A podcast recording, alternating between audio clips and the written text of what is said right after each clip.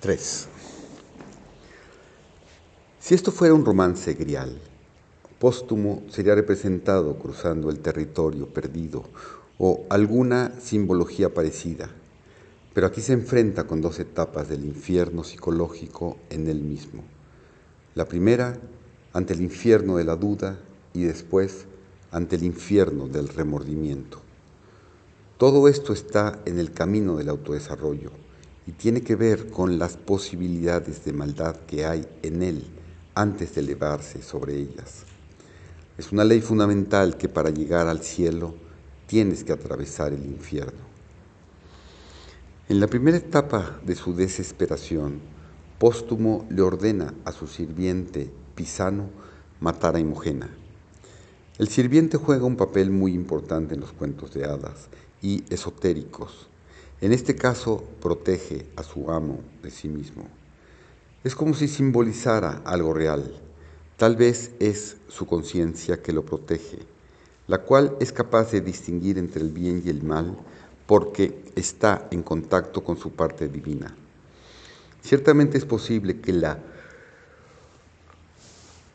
exclamación de Imogena, yo falsa, tomo por testigo a tu conciencia, I false, thy conscious witness, 3.4.47, se refiere a Pisana, quien acaba de entregarle la acusadora carta de su esposo para que la lea. Es importante destacar si él realmente representa la conciencia, ya que póstumo intenta mandarlo, pero es a Imogena a quien realmente obedece. Los antiguos reconocían en la conciencia a un demonio, a un guía, y ciertamente Pisano actúa en esta obra como un guía. En la segunda etapa de su desesperación, Póstumo está lleno de arrepentimiento y de horror cuando se da cuenta de lo profundo en que ha caído y entonces ocurre una completa inversión. Lancelot se tuvo que, que acercar al castillo de la reina en la carroza que se usaba para transportar a los prisioneros a la horca. Esto es, no podría haber una desgracia igual. De la misma manera, póstumo ha llegado a lo más bajo y ha vencido a su orgullo. El que antes quería destruir a Imogena, ahora dice, lucharé contra la parte de la que vengo, así que moriré por ti, oh Imogena, porque en mi vida muere en cada aliento, y así, ni desconocido, compadecido ni odiado, a la faz del peligro yo, él mismo, te lo dedico. Lo hago saber a los hombres, hay más valor en mí que lo que mis hábitos muestran. Dioses, poned la fuerza de los Leonati en mí, y para avergonzar la apariencia del mundo, comenzaré con el buen gusto, menos afuera y más por dentro. I'll fight against the part I come with, so I'll die for thee, O Imogen, even for whom my life is very breath a death, and thus unknown, pitied nor hated to the face of peril. Myself I'll dedicate, let me make men now. More valour in me than my habits show. God, put the strength of the lunatic in me. To shame the guise of the world, I will begin the fashion, less without and more within. God, put the strength of the Leonati in me. To shame the guise of the world, I will begin the fashion, less without and more within. God, put the strength of the Leonati in me. To shame the guise of the world, I will, I will begin the fashion, less without and more within.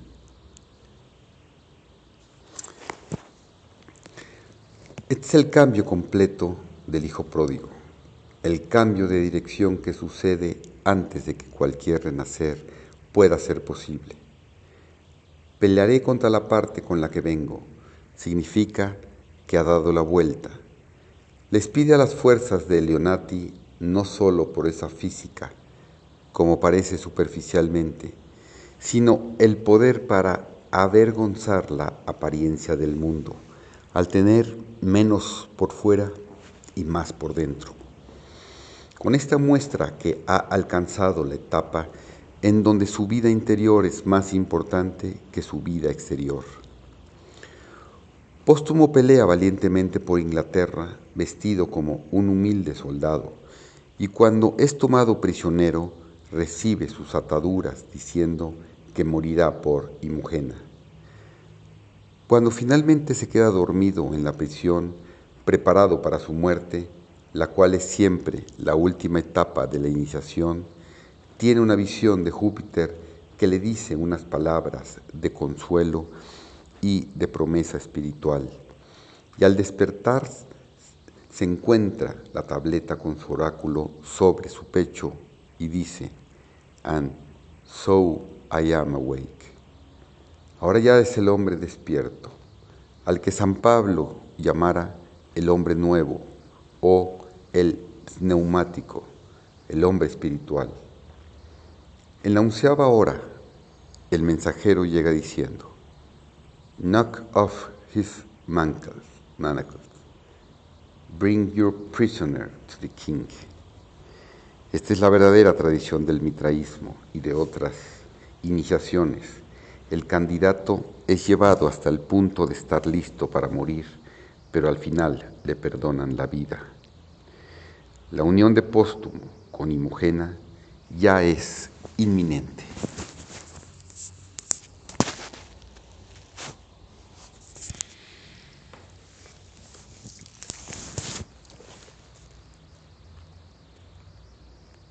Cinco. De Imogena, Pisano dice, parece diosa. El segundo lord en la corte se refiere a ella como divina Imogena. Para Iáquimo tiene la apariencia de ángel celestial.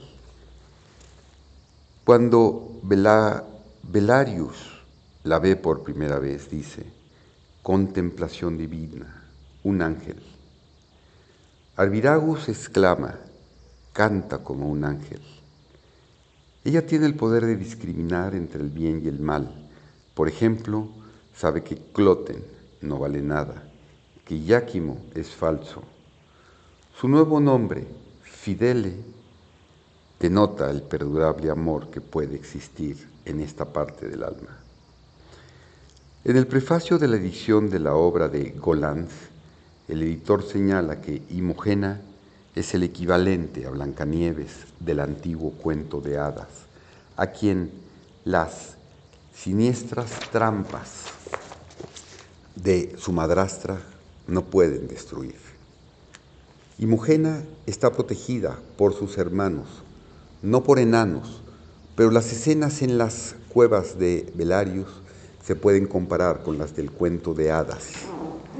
Al igual que Blancanieves, Imogena entra en la morada vacía y a sus habitantes la encuentran en ahí cuando regresan a su casa y la cuidan. Cae en un sueño por tomar la droga de su madrastra. Parece estar muerta y sus compañeros lloran por ella y decoran su tumba con flores y cantan una endecha para ella. Al igual que Blancanieves representa la parte superior del alma, nuestra parte espiritual, la que al ser atacada por el mal siempre es defendida por un poder superior. Cornelio, el médico que le da a la reina un sustituto inofensivo en vez de la poción que ella necesita, representa la sabiduría que está consciente del mal y limita su actividad. Los hermanos representan la esencia más pura del alma que puede heredar el reino de los cielos. Estos jóvenes y sus hermanas ciertamente parecen pertenecer a otro mundo, muy remoto a este. Tal vez aquí Shakespeare está representando el mundo espiritual donde el gusto es atraído por el buen gusto y la verdad y el afecto producen armonía. Fidele, la divinidad, inmediatamente se percata de la divinidad de los hermanos. La trama secundaria de la obra, la historia de los herederos desaparecidos y de su restitución, es un invento incorporado a la parte histórica al relacionar cómo estos jóvenes príncipes fueron criados por padres adoptivos que ignoraban su descendencia real. Shakespeare enfatiza su naturaleza real, la cual brilla sobre su humilde educación. ¿Cómo es difícil de ocultar las exhalaciones de la naturaleza? Estos jóvenes sospechan poco que son los hijos del rey. Cimbelino jamás sueña que están vivos cree que son mis hijos. Y aunque fueron educados pobremente en esta gruta y con la cabeza baja, sus pensamientos, los techos de los palacios, alcanzarán. La naturaleza los impulsa a tomar las cosas, incluso las simples y vulgares, de una manera principesca. Muy lejos dejan los ardides de los otros.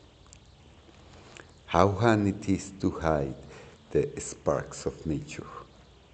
These boys little know they are sons to the king, and so train up this meanly in the cave wherein they bow, their thoughts do hit the roofs of palaces, and nature prompts them in simple and low things to prince it much beyond the trick of others. 3.3.79.86 El tema de los padres adoptivos es muy común en las leyendas. ¿Cuántos príncipes y héroes de la mitología fueron capturados o escondidos y creados por padres adoptivos en completa ignorancia de su verdadero origen? Zeus, Edipo, Jasón, Teseo, el mismo rey Arturo y muchos más. Los hijos de Cimbelino, estos príncipes de Inglaterra, son criados en una cueva. Y una cueva sugiere una tradición muy antigua. En la cueva de Cherión se entrenaban los hijos de los héroes. Elija se escondía, esconde en una cueva antes de escuchar la voz suave. David se esconde en una cueva antes de que el profeta Samuel lo encuentre. Mitra nace en una cueva, la que es un lugar de preparación para los iniciados en el mitraísmo y en otros misterios. Así lo expresa Velarius cuando guía a los niños hacia afuera de la cueva para saludar al sol de la mañana como el primer acto del día. Agáchate, hijo, esta puerta te instruye cómo adorar a los cielos. Inclínate cada mañana en santo ritual. Aclama al justo cielo. Stoop, boy.